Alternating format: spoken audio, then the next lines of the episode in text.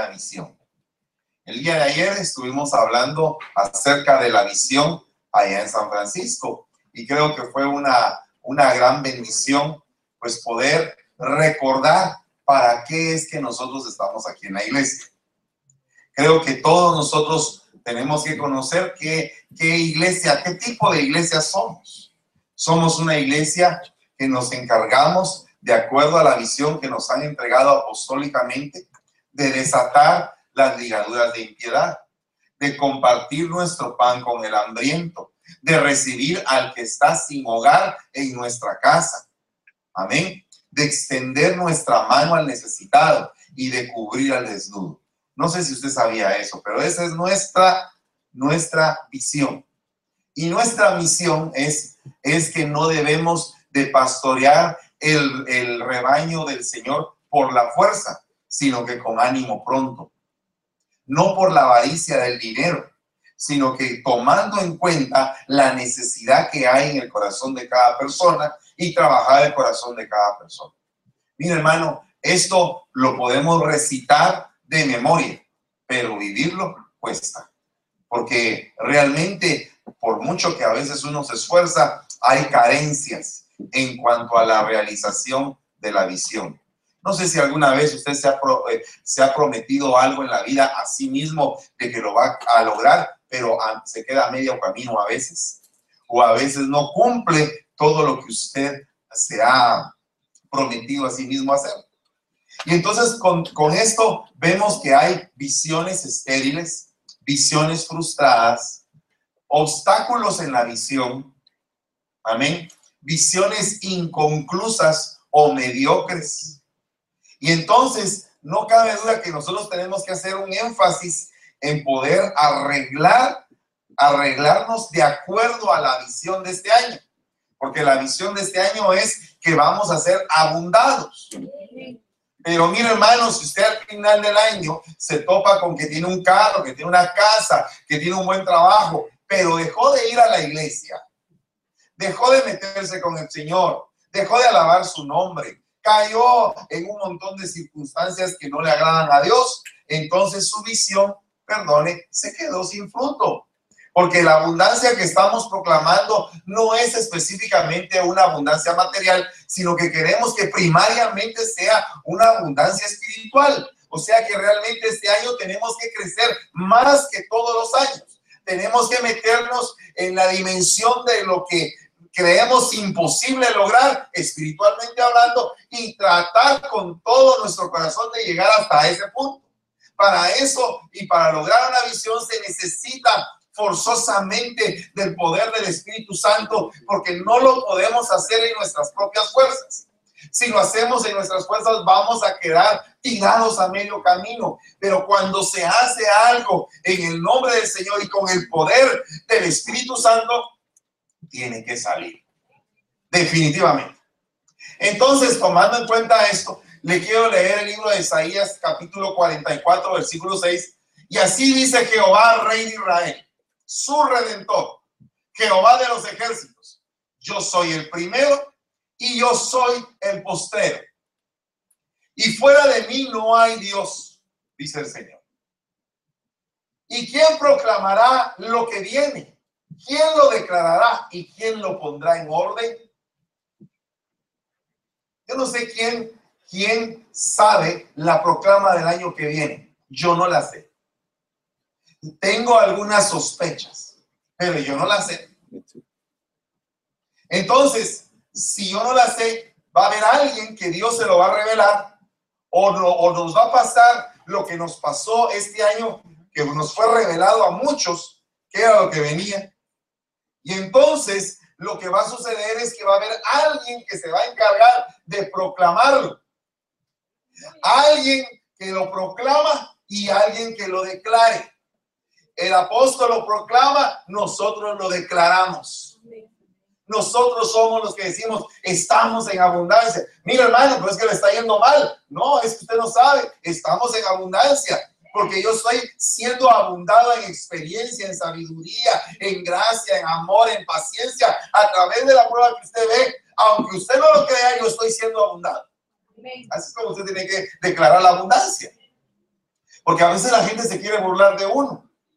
O, a veces la gente le dice a uno, ¿cómo es posible que abundancia? Porque siempre hay gente que piensa mal. Siempre van a haber enemigos de la visión. Siempre van a haber gente que se va a querer encargar de obstruir lo que viene por delante. Y dice que la visión se proclama, se declara y se pone en orden. O sea, de nada sirve tener una gran visión si tú no tienes facetas para que esa visión se realice. Faceta número uno, faceta número dos, porque si no te vas a convertir en alguien que te vas a fatigar en la visión, porque dices, es que es tan grande que no la abarco. Ok, entonces no la abarcas porque no tienes un orden. Tienes que empezar primero por las bases, después por la, el seguimiento de la visión y lógicamente eh, por el plan de contingencias, por si no salen las cosas como pensaste, y luego la conclusión de la visión. Amén. Yo tengo como meta, y me puse que el retiro es en septiembre, pero yo quisiera que para el 30 de junio el rancho esté listo. Amén. Esa es mi meta. Y entonces usted dirá, y si no lo logra, no importa, esa es mi meta. Primero que todo, 30 de junio. 30 de junio, 30 de junio. Pero se recuerda cómo empezamos. Le dije, este año terminamos el rancho. Este año. Este año lo terminamos. Entonces, pero si este año lo terminamos, y esa es la meta general, para mí mi meta tiene que ser más atrás. Más atrás de lo que todo el mundo piensa. Entonces mi meta es 30 de junio. Entonces estoy corriendo como que fuera el 30. Y tengo que tener tres meses para arreglar contingencias. Amén. Yo siempre trabajo de tres en tres, de tres meses en tres meses. Entonces, entonces 30 de junio, primero de julio empieza el trimestre. Tengo tres meses para solucionar problemas. ¿Se das cuenta? Entonces, dice acá, ¿y quién lo pondrá en orden delante de mí como hago yo desde que establecí el pueblo antiguo? significa que el orden, la declaración y la proclama tienen que ser delante de Dios.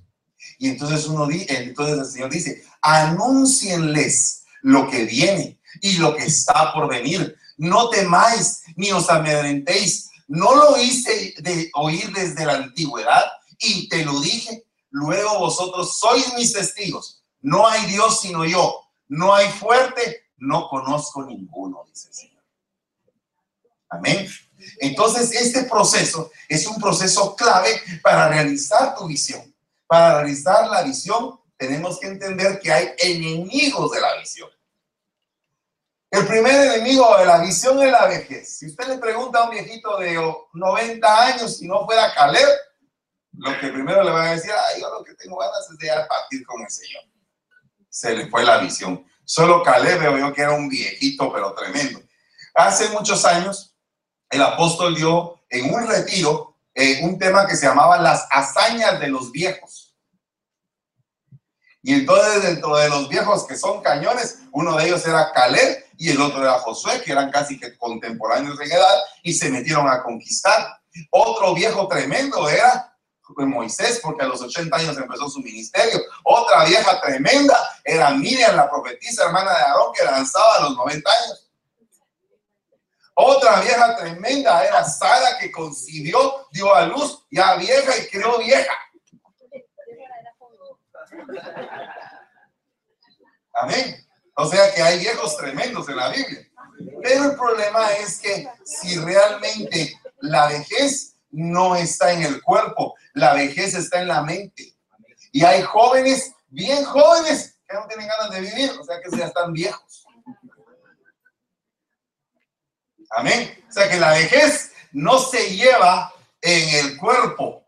El cuerpo puede estar arrugado, con un espíritu joven, dinámico, dispuesto, visionario y todavía tiene ya ganas y todavía está diciendo, fíjense que tengo un sueño, tengo una ilusión, quiero hacer esto en mi vida, quiero criar a mis nietos, quiero llevarlos a la universidad. Papá, pero si sabes si te va a dar tiempo, claro que me va a dar tiempo. Hasta voy a ver a los hijos de ellos en el nombre de Jesús. ¿Me entiendes? Es un viejo visionario. Pero de ahí también otra de las cosas que fastidia la visión y principalmente la visión espiritual es la religión.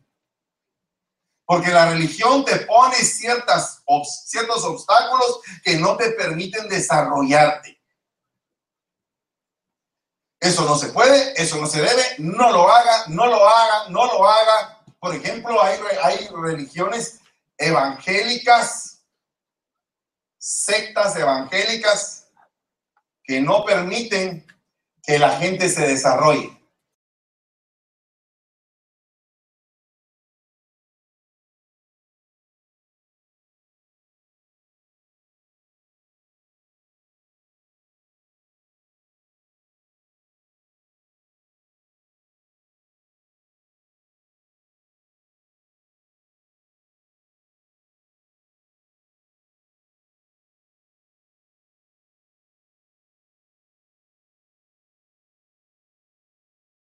Dentro del equipo del Señor había gente de billete, de billete, así pero platudos.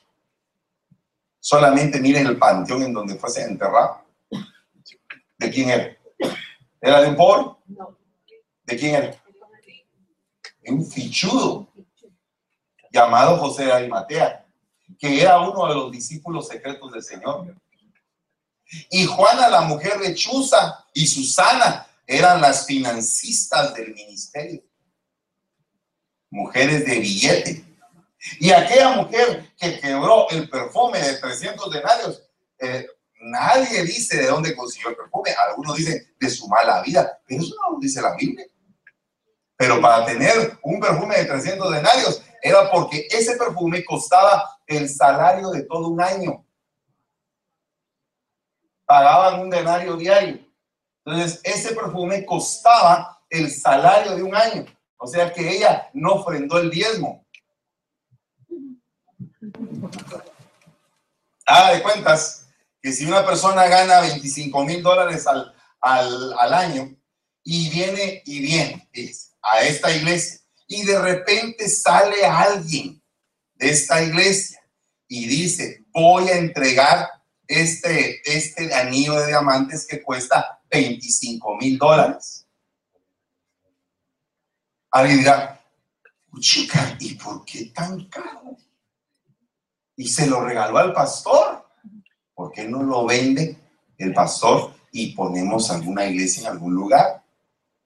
Y el pastor dijo, porque no quiero. Quiero usarlo. Fíjese, delicado es. Delicado es. Entonces, a veces las percepciones son bien, bien complicadas a la hora de la visión por situaciones religiosas. De ahí dice que Naas fue un hombre que les dijo a los israelitas, voy a, con una condición, dijo, él puso una condición, les voy a quitar el ojo. Y ya quitados el ojo, entonces ya no me meto con ustedes.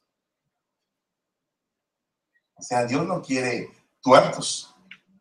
Dios quiere que tú tengas tus dos ojos para que realices tu visión.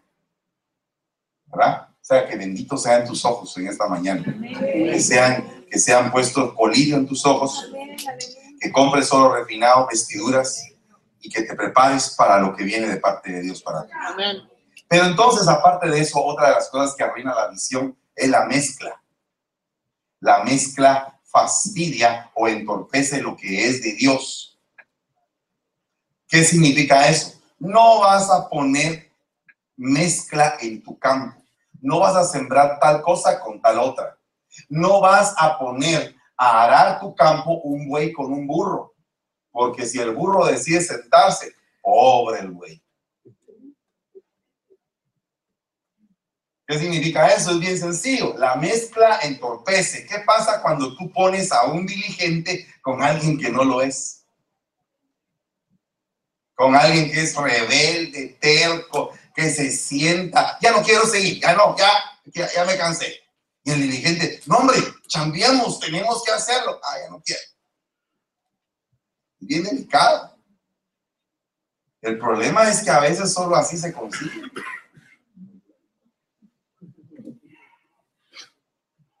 De ahí dice rompimiento de pactos. Es otra cosa que lastima la visión. Sansón, por ejemplo, tenía un pacto, un pacto nazareo. Rompió su pacto y se fastidió su visión porque terminó sin ojos. De ahí tenemos la falsa fortaleza. Esa falsa fortaleza es que no es ni con espada ni con ejército, sino que es con el Espíritu de Dios. Entonces muchas veces metemos espada y metemos ejército donde no debería haber ni espada ni ejército, sino que mejor debería haber oración para ganar la batalla por medio de la oración. Y después viene la opresión. Usted sabe que una visión con opresión no se realiza porque es demasiada la carga. A tal punto que los israelitas en Egipto se habían olvidado de ser libres. Amén. Bueno, entonces esa es una cosa. Para entender qué es visión, para tener visión tenemos que tener ojos, señores y señoras. ¿Qué tipo de ojos tenemos que tener? ¿Será que ojos carnales o los ojos espirituales? Pero los ojos carnales usamos lentes. Yo uso lentes. Y estos lentes que tengo yo le ayudan a mis ojitos con tres graduaciones. El día, mire, tenía una, una vista tremenda.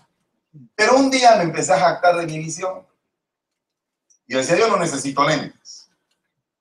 Bendito sea Dios, no necesito lentes. Cuando en eso empecé a ver lado. Y entonces fui con el doctor. Y entonces cuando me dije, la doctora me dice, usted necesita tres graduaciones. Tres. Sí, tres. Una por el Padre, otra por el Hijo y otra por el Espíritu Santo, para que entiendas que quien te dio los ojos es el Señor. Entonces aquí, en esta parte de aquí, tengo una graduación que me sirve para leer. Y entonces no sé qué día se me había olvidado y tenía la computadora, la subí en una armada y la tenía siempre. Y yo miraba así. ¿Qué será? ¿Qué miro tan nublado? Decía yo. Y de repente así inconscientemente bajé la mira y ya vi la detrás de abajo. Ah, es que aquí tengo otra graduación. O sea que cuando voy al cine tengo que ver así. Porque si veo así, entonces ya no empiezo a ver tampoco el cine. Amén. Y la otra graduación es para manejar. Dios santo, o sea que cuando manejo tengo que hacerme así bajarme un poco los lentes y ponerme los de para ver así de frente. Entonces los ojos tienen que ver mucho en la visión, hermano. Porque sin ojos te extravías del camino o te pegas un cuentazo donde no debes. Entonces hay enfermedades de la visión terrenal que también existen en la visión espiritual. Por ejemplo, una de ellas es el estrabismo. El estrabismo es que tú con un ojo miras aquí enfrente y con el otro se te va por un lado. ¿Te has dado cuenta que hay personas así que tienen un ojo como desobediente? está platicando uno con ellos y entonces tú dices, ¿me está viendo de frente o me está viendo aquí? ¿Verdad? Eso se llama estrabismo. Pero en el mundo espiritual, eso está descrito en el libro de Mateo 5:28, donde dice, si tu ojo derecho te es ocasión de pecar, ¿Por qué dice que es ocasión de pecar el ojo derecho? ¿Por qué no los dos ojos? Porque uno es el que se está desviando. Entonces, ese es un estrabismo espiritual. O sea, un ojo ve hacia Dios y el otro ve lo que no debe de ver. De ahí dice otra cosa, el terigión, que es cuando uno tiene una carnosidad en el ojo, un obstáculo en el ojo. Mire lo que dice Mateo 7:4. ¿Cómo puedes decirle a tu hermano, Déjame sacar la paja del ojo cuando tienes una viga.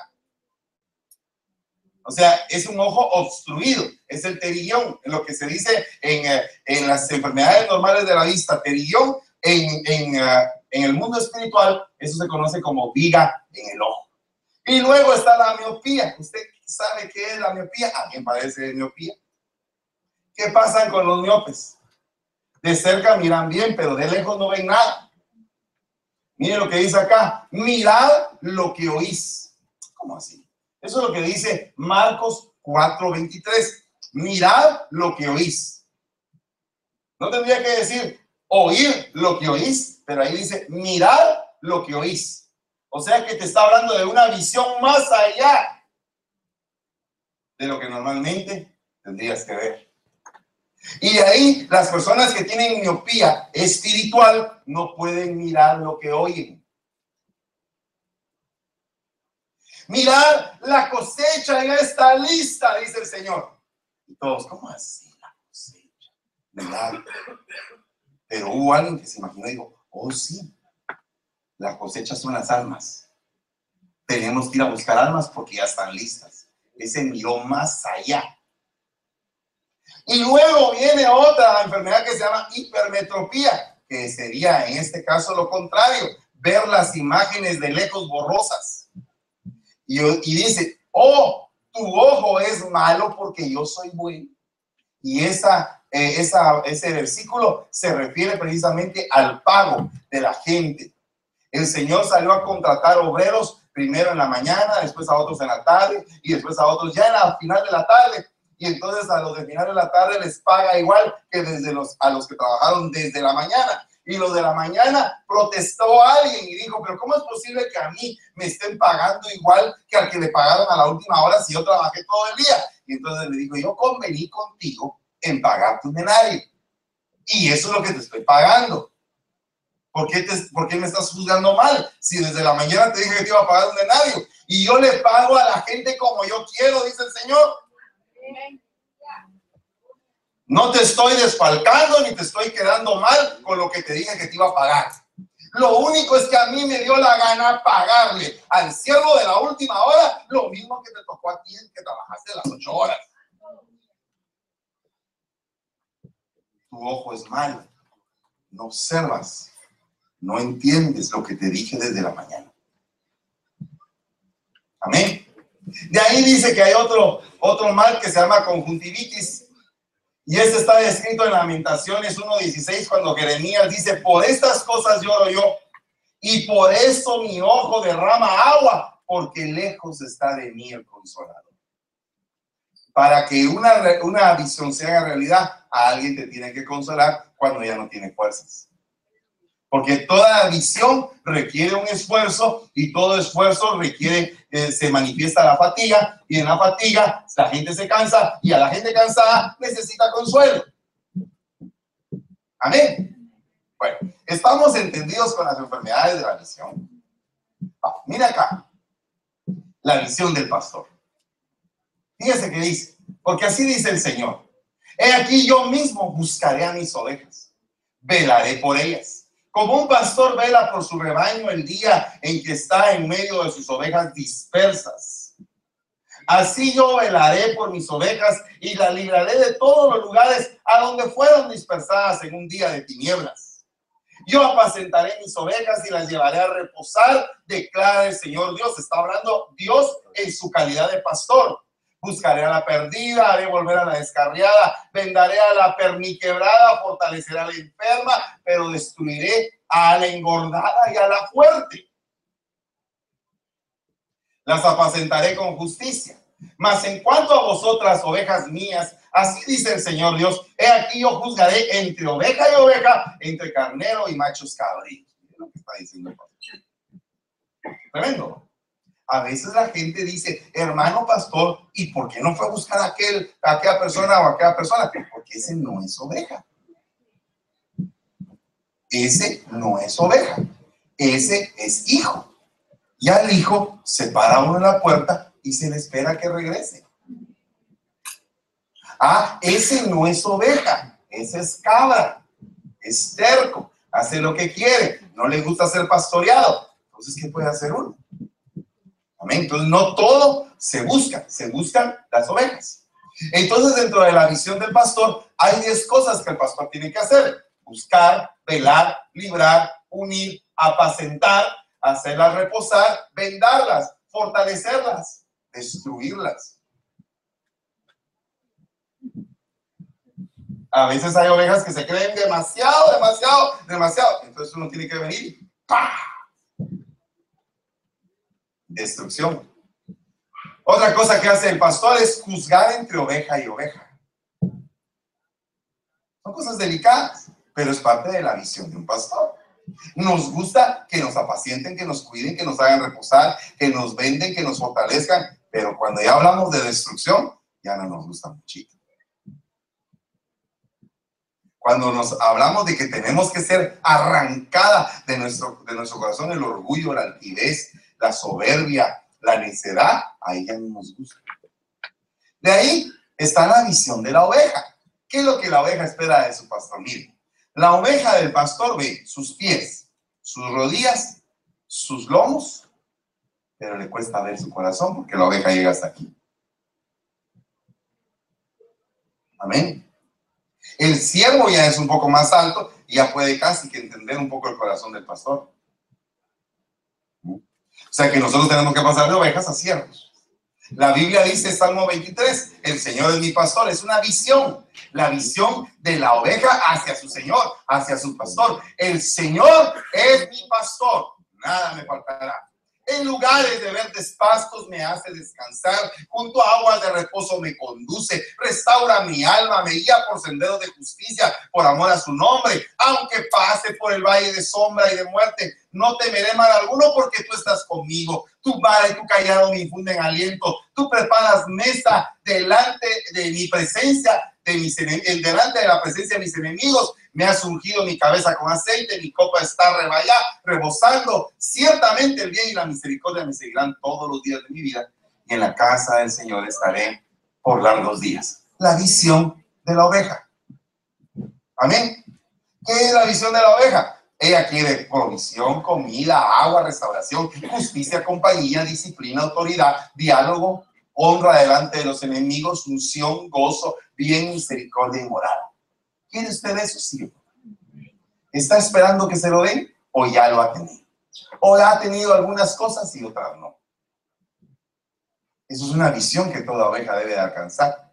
Llegar a estar llena, bien, bien linda, bien, bien hermosa, no gorda, hermosa. Amén. Entonces, para poner las bases de la visión, tenemos que entender que lo primero que tenemos que hacer en una visión es buscar primeramente el reino de Dios y su justicia y todas estas cosas no serán añadidas. Buscar el reino. La primera parte de tu visión en la vida es buscar el reino. El no hacer cuentas, no escribir una meta, no, primero buscar el reino. Para buscar el reino tienes que buscar todo lo que es del reino. Buscar la atmósfera del reino. Buscar la señal de Jonás. Busca lana y, vino. Busca perlas preciosas. Busca la gloria del que te envió. Busca la palabra del Señor. Busca el bien. Busca el reposo. Busca con diligencia. Busca con conocimiento, con afecto, sabiduría, la paz. Busca agua. Si buscas eso, encontraste el reino. ¿Cuándo encontraste eso? Solo voy a poner. En el reino hay corrientes de aguas, hay manantiales de ríos, hay pozos, hay manantiales. El pozo, uno tiene que meter una cubeta y saca el agua porque es un río que pasa y yo abrí un hoyito para que el río, para llegar al agua del río. Ese es el pozo. Pero yo tengo que tener un balde para sacar el agua y traerla para mí. Amén. Eso significa que la relación con tu pastor, si, si tu pastor es la corriente de agua, entonces puede ser que tu pastor tenga su corriente escondida para ti. Entonces tú tienes que excavar y buscar en dónde está la corriente. ¿Qué significa eso? Que te le tienes que pegar, tienes que empezar a entender cuál es su corazón y entonces empiezas a excavar y excavar hasta que él te suelta, ¡pum! ¡pum! el agua que necesitas. El agua de los pozos es un agua deliciosa. Pero de ahí viene otro tipo de agua. El agua que viene de los manantiales. El agua que viene de los manantiales es allá en Huehuetenango, me llevé a mi hija cuando tenía como tres años. Hay un río que se llama el río San Juan. El río San Juan tiene un agua pero fría. Y, eh, y es agua fríísima porque es el río mismo es un manantial que brota de la roca. O sea que sale de la montaña y entonces el agua es fríísima, fresca, deliciosa. Se baña uno ahí, se queda petrificado así como la andía de la era del hielo, pero delicioso, hermano, riquísimo. entonces el agua de manantial es la que brota y está brotando el agua. Ahí tú decides si te metes o no te metes. ¿Qué significa eso? Que cuando yo estoy predicando, se sala, sal, salta el agua, salta el agua y tú estás tomando y tomando. Pero si de repente te distraes, dejas de tomar. Amén. Y ahí viene el río. El río es otro, otro fluir, otro fluir, otra dimensión, otro cambio. El río yo podría decir que es la unción profética, la unción evangelística, la unción pastoral, la unción magistral. Son los ríos que van bañando el, todo el, el campo donde está el pasto, donde van a comer las ovejas del Señor, donde van a reposar. Luego viene el lago y después viene el mar. El lago es de agua dulce y el mar es el lugar donde cae todo pecado y todo pecado es llevado a la mar. Amén. Algún hermano dijo, por eso, hermano, si no es río, yo no me bautizo. Y yo le dije, pero ¿por qué? Porque el río va a dar al mar y los pecados se van a la mar. Amén. Y una vez me dio el, una vez me explicó, pero lo que yo le quiero decir es que el mar es el agua que de una vez destruye el pecado. ¿Estamos de acuerdo todos? Bueno, entonces, ¿por qué no le dan un aplauso al Señor? Base de la visión, buscar el reino. Base de la, de la visión, reposar y calcular. Ah, usted tiene una gran visión, pero no reposa ni calcula, se lo lleva el río. No el río anterior, otro río. Mire lo que dice acá. Porque ¿quién de vosotros, deseando edificar una torre, no se sienta primero, siéntese, cálmese, respire profundo, piense lo que va a hacer y empieza a calcular para ver si tiene lo suficiente para terminarlo. Eclesiastés 5.13 dice, hay un, hay un mal doloroso que he visto debajo del sol, las riquezas guardadas por sus dueños para su mal, las cuales se pierden en malas ocupaciones. Y, los, y a los hijos que engendraron, nada les queda en la mano como salió del vientre de su madre desnudo, así vuelve yéndose con tal como vino. Nada tiene de su trabajo para llevar en su mano. Este también es un gran mal, que como vino, así haya de volver. ¿Y de qué, prove de qué le aprovechó trabajar en vano? Además de esto, todos los días de su vida comerá en tinieblas, con mucho afán, dolor y miseria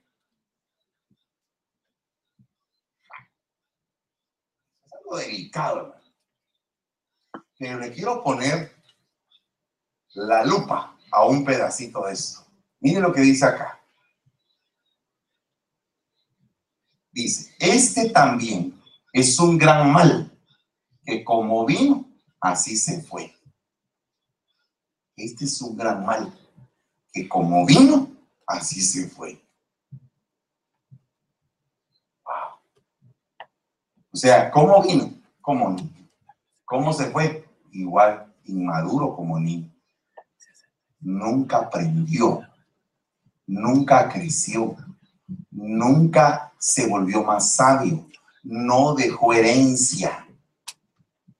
La Biblia dice que el hombre bueno deja herencia para los hijos de sus hijos. O sea, no está hablando de sus hijos, está hablando de sus nietos. El hombre bueno deja para sus nietos.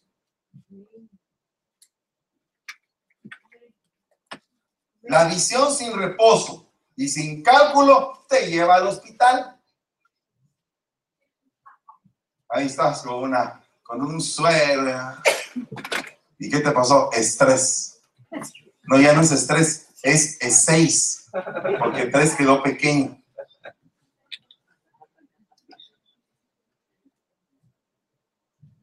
Un día entré a la, a la, oficina del, gerente que, tenía yo, yo era el gerente de ventas y el gerente general, y entré y, le dije, eh, mira, don Enrique, tal cosa, y me dice, Fernando, ¿qué tenés? Fíjese, fíjese, don Enrique, tal cosa está pasando. Y me dice, Fernando, tú no tienes estrés, tú tienes es nueve. Yo le dije, ¿qué pasó? Y cosa. Siéntate, platiquemos un rato. Yo desesperado. Yo que quería la solución.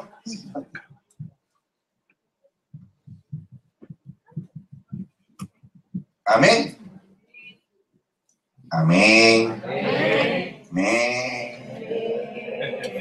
Amén. ¿Cómo deben estar las ovejas? ¿Usted ha visto las ovejas? ¿Ha visto usted una oveja estresada? ¿Ha, visto usted una oveja loca ahí que está brincando y saltando y todo ahí en la montaña y, que se mueve y que brinca y que da vueltas y todo? En la montaña no. Y que come un poco de pasto y que sigue brincando. ¿No ha visto una oveja así? Cuando la oveja recibe la palabra, el pasto se pone ahí con una Mire, hasta desespera verlas.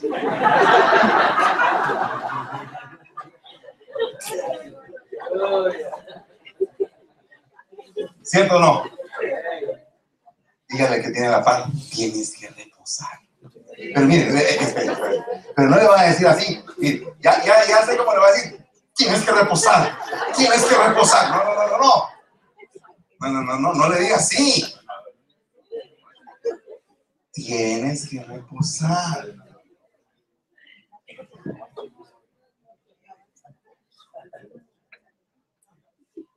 Amén.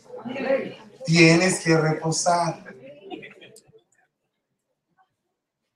Oiga, para que usted tenga una buena base de una, de una visión, tiene que atar al hombre fuerte. ¿Cómo puede alguien entrar en la casa de un hombre fuerte y saquear sus bienes si primero no lo ata? Entonces saqueará su casa. Mire, el hombre fuerte no es nada más nada menos que usted. Cuando usted quiere hacerlo por su propia voluntad y no deja que Dios opere.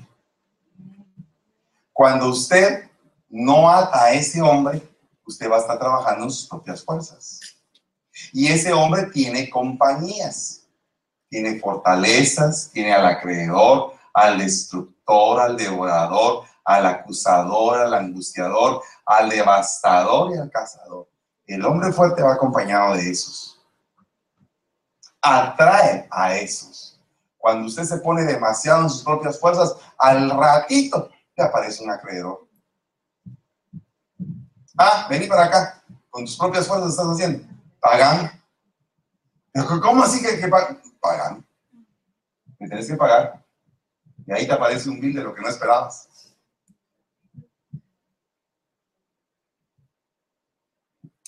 No, que yo quiero hacer, que, que voy a ir, que no sé qué, que no sé cuántos. Le voy a hablar de este, pero este es bien delicado. Cuando una persona está demasiado afanada y está en el mundo, trabajando, y, deja lo espiritual porque dice, ¿para qué voy a ir a la iglesia hoy? Estoy estresado, que tengo que hacer, que, tengo que cumplir esto y que, que, allá, y estoy así temblando y, todo. Entonces, es, se encuentra en el mundo con un cazador. Y ese cazador es Nimrod. Y Nimrod es especialista en confundir, porque es el fundador de Babel y confunde. Amén. Hay que tener cuidado. Y todos estos tienen una explicación bien delicada. Porque cuando una persona no opera con las fuerzas de Dios y está obrando en sus propias fuerzas, el hombre fuerte ya se posesionó de esa persona. Amén. Amén. Tenemos que trabajar tranquilos. Tranquilos paz, paz, cuán dulce paz. A mí ese coro no me gusta porque es demasiado lento. Paz, cuán dulce paz. Es que me da ganas de dormirme. Paz, paz. ¿Verdad? Amén. Es aquella que el Padre me da. ¿Verdad? Ay, no, hay que cantarla. ¿Vos la puedes tocar? ¿Puedes tocar la voz?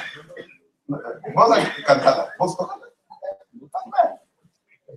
A ver, toquen ahí. Todos los demás. Paz. Es que no estábamos durmiendo. Paz. Se paz. Este servicio está aburrido. Paz. Cuando se va. Ya estoy enojado. Paz. ¿Ya?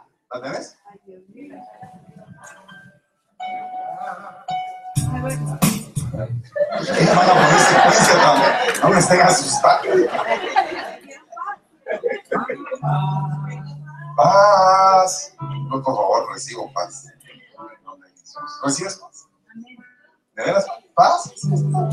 ¿Todos reciben paz? En el fondo de mi alma hay una dulce quietud se difunde embargando mi ser. Es una paz infinita que solo podrá los del Padre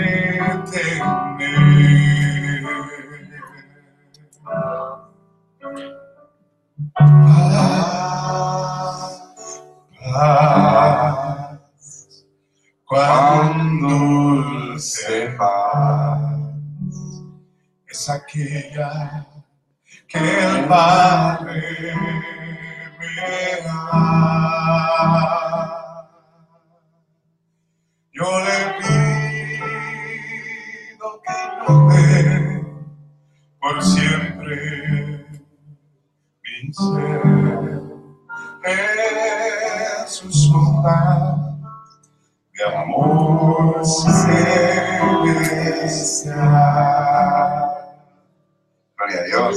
Imagínense usted que de repente, supongamos, supongamos que de repente, eh, yo sé que no pasó eso, pero por ejemplo, están aquellos tocando y, no le ponen el monitor a aquel. Entonces aquel está con un teclado, trin, trin, trin,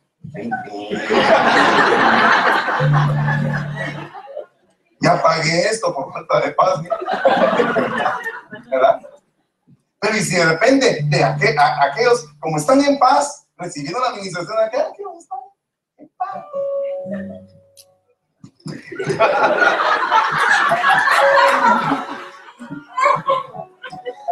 Y aquel, paz.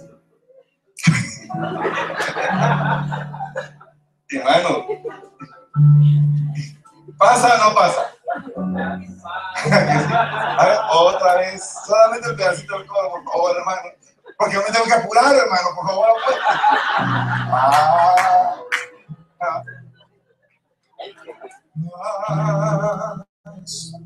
Ah, ah, cuando dulce es aquella que el Padre me da. Yo le pido que inunde por siempre mi ser en sus ondas de amor.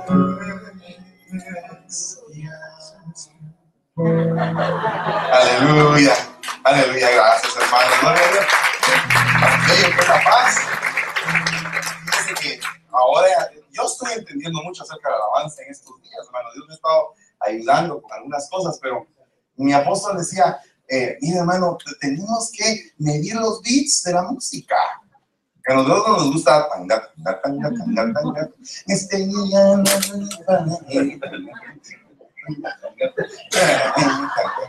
pero, pero hermano, e, eso es un beat como de unos 150, porque el beat es el, es el ritmo, el clic, ¿no? Entonces, pero, pero hermano, hay cantos, ellos cantan tan rápido. Que ya no dan el tiempo, pero ni para levantar la cara. Ya aparece el chavo la chica, pero hermano, no hay paz. No se ministra la paz. Amén. Una vez que estás en reposo, calcula. Calcula. ¿Cuál va a ser la estrategia que vas a entrar para construir ese edificio? Empiezas a calcular. Y entonces, entre el reposo y el cálculo, opera la fe. Porque la fe es lo que ya no puedes hacer tú. Y entonces brotan las fuerzas del Espíritu y Dios empieza a hacer cosas maravillosas. Y a ti te sorprende, y te sorprende, y te sorprende, y te sorprende. Y dices, ¿cómo es posible? Porque Dios te está sorprendiendo, porque te dice, yo, hijo mío, me voy a encargar de lo que yo te dije que iba a hacer. Amén. Amén. Ay, Dios. Bases de una visión. En primer lugar, una visión no la puedes llevar tú solo tienes que necesitar de la gente. Perdone, estrellas que se creen estrellas paran estrelladas. Porque, perdone, en el reino de los cielos dependemos unos de los otros. Somos un cuerpo y aunque usted no lo quiera, alguien es pie, otro es mano, otro es oreja, siempre y cuando oiga lo que debe de oír, otro es lengua, siempre y cuando oiga, hable lo que deba de hablar, otro es ojo, siempre y cuando vea lo que tiene que ver. Somos Amén. Entonces, dice ahí que una de las bases para que haya visión debe de haber reconciliación. Amén. Una visión en un matrimonio no se puede llevar si todos se viven peleando. Tiene que haber reconciliación, entendimiento, reconcíliate. Si en un momento tan importante como lo es la ofrenda, el Señor dice, tengo que aceptar tu ofrenda, pero tienes que estar reconciliado. Amén. Yo creo que eso está más que claro, ¿verdad? Lo vamos a, a, ir avanzando un poquito para poder tal vez terminar unos cuantos más. Dice, saca primero la viga de tu ojo. ¿Qué significa eso? Limpia tus ojos, no critiques, elimina la hipocresía y entonces mejorará tu visión. Limpia tus ojos. Eso creo que se lo amplifiqué cuando le hablé de las enfermedades de la vista. Pero es necesario que usted tenga por costumbre limpiar sus ojos a diario. Amén. Mire, ¿usted ha visto últimamente en esta semana cosas que no debe de ver? Y si las ha visto, pues hay que limpiar sus ojos en esta mañana y decir, yo quiero tener la visión de Dios. Quiero ver al invisible. ¿Cómo así? Si no se puede ver, quiero ver al invisible. O sea, quiero cambiar mi visión. Quiero transformar mis ojos en receptores de lo espiritual en lugar de ser receptores de lo material. Limpia primero lo de adentro del vaso del plato para que lo de afuera también esté limpio. Amén.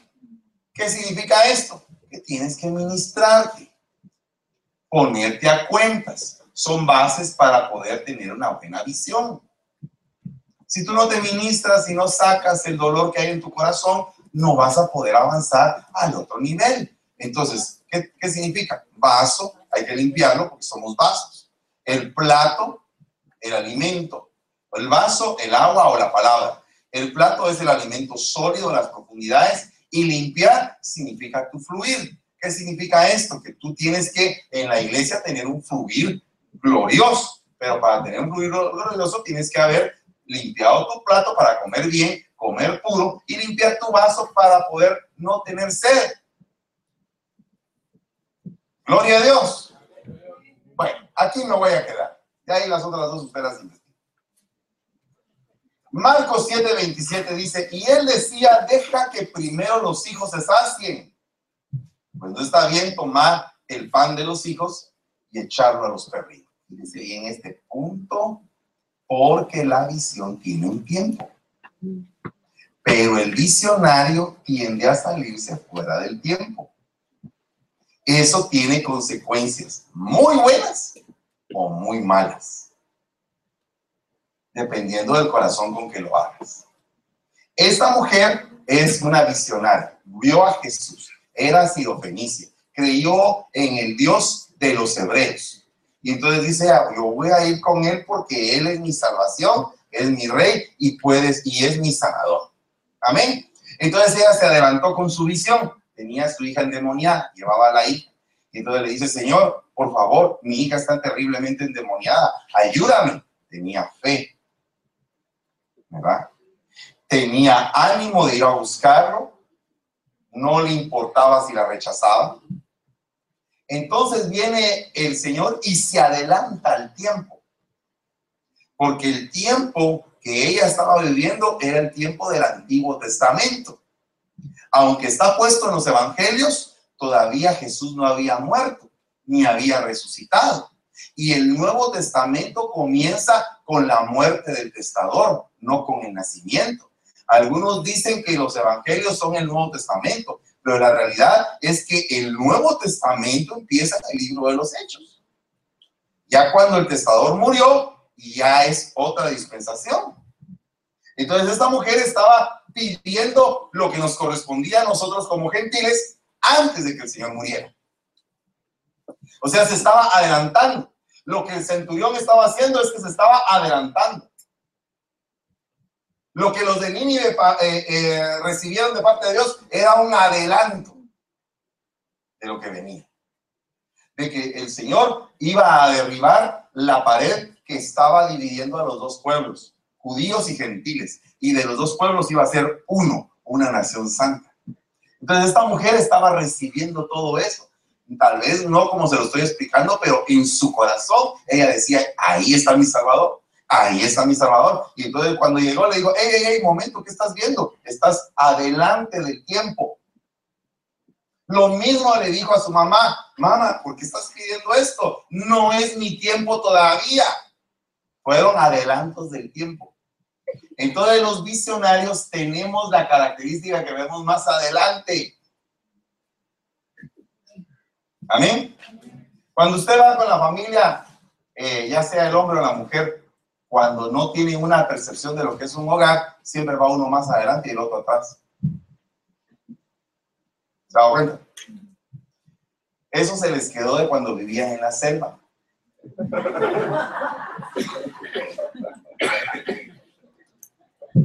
Claro, porque el hombre iba con el machete ahí quitando los juncos y la mujer atrás con todos los chiris. Pero ya no vivimos en la selva. Cuando vaya al supermercado, vayan juntos. Cuando se baje, no agarre usted camino y, ¡hey! Aquí estoy todavía. Paz, paz, cuán dulce paz.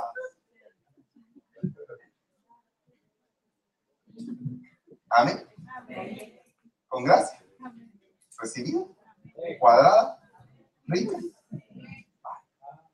Entonces, este es el tiempo en que tú tienes que realizar tu misión. Si no la realizas,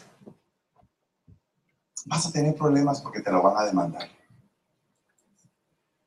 es tiempo de hacer algo. Es tiempo de poner las bases y apaguen el, el, monitor ese, porque qué estorbo ese, hay que ver qué se hace para evitarlo. Paz. Cuando se paz. Amén.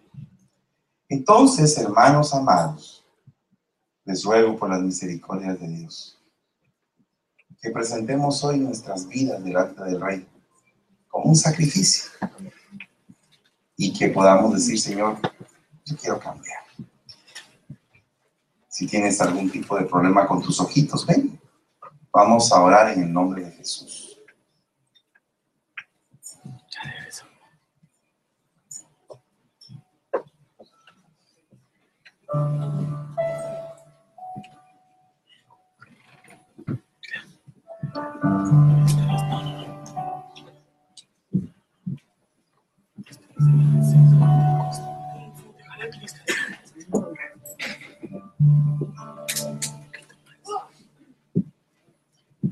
Cosas que parecen buenas, pero que no dan fruto.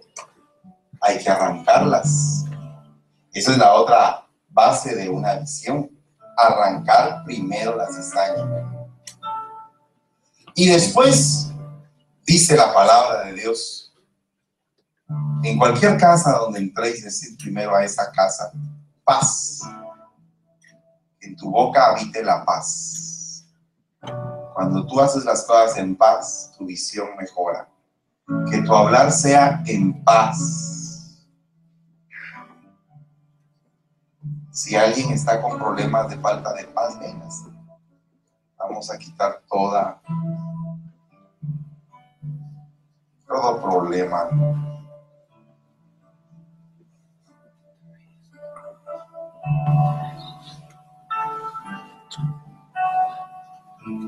Padre de misericordia, te damos gracias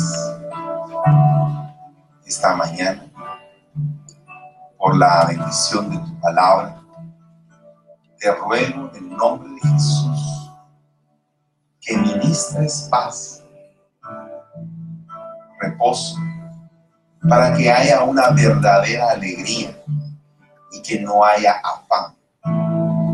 Hoy te ruego en el nombre de Jesús que arranques todo enemigo de la visión que has puesto en nuestras vidas. Que nos llenes, Señor, en el nombre de Jesús y nos des la victoria en medio de la batalla que estamos librando.